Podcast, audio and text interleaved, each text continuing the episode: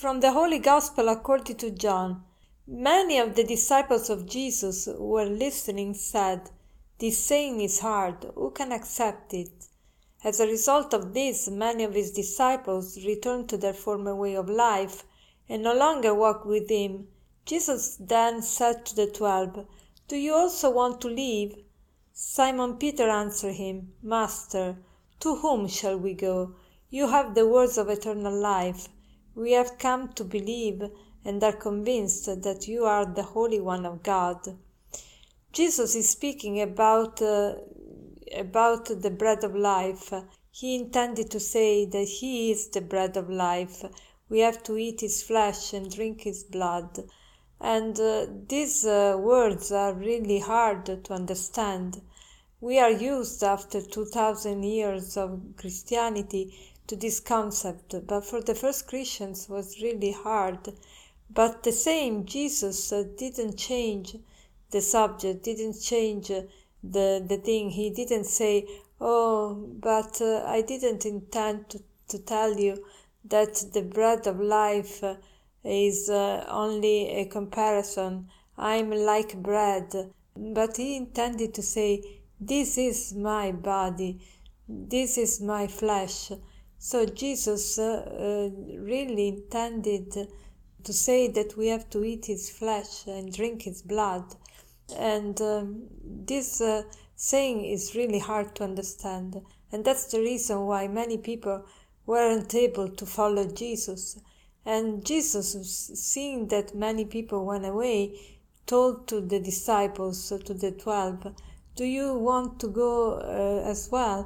and and Simon Peter said the, the very important words Master, to whom shall we go? You have the words of eternal life. You have the words of eternal life. The word, the word is so important. Our words too are very important. With our word, we can build, we can also destroy, we can uh, comfort people, we can discourage people our words uh, can do miracles uh, but can accomplish also many bad things. It depends the way we pronounce them, which words we pronounce. But the word of God is uh, creative. With the word, God created the world. So the same thing he does with our with our spiritual life his, his words in the Bible are the words that can edify our soul, that can build our soul, that can give life to our soul, and life eternal because God is eternal. He can give only to us eternal life. He is the only one that can give eternal life.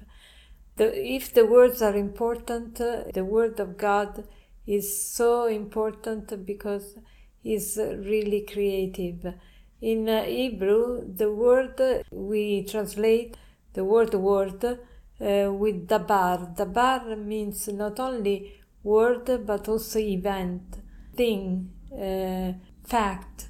So the word of God is powerful, is an event, is something that produces what signifies. Uh, so today let us resolve to use well our words, to decide to use well our words, to think before speaking, to meditate, to at least to let a few seconds pass between what we think and what we say, to be more reflexive, people that reflect more, and also try to be quiet when you don't know the things when you are not competent. Don't say anything.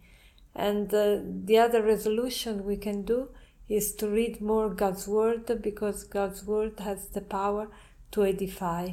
And as a conclusion, I would like to share with you this uh, saying that says, using the words to create, build, share, caress, or embrace, instead of attacking, insulting, or destroying, is our decision.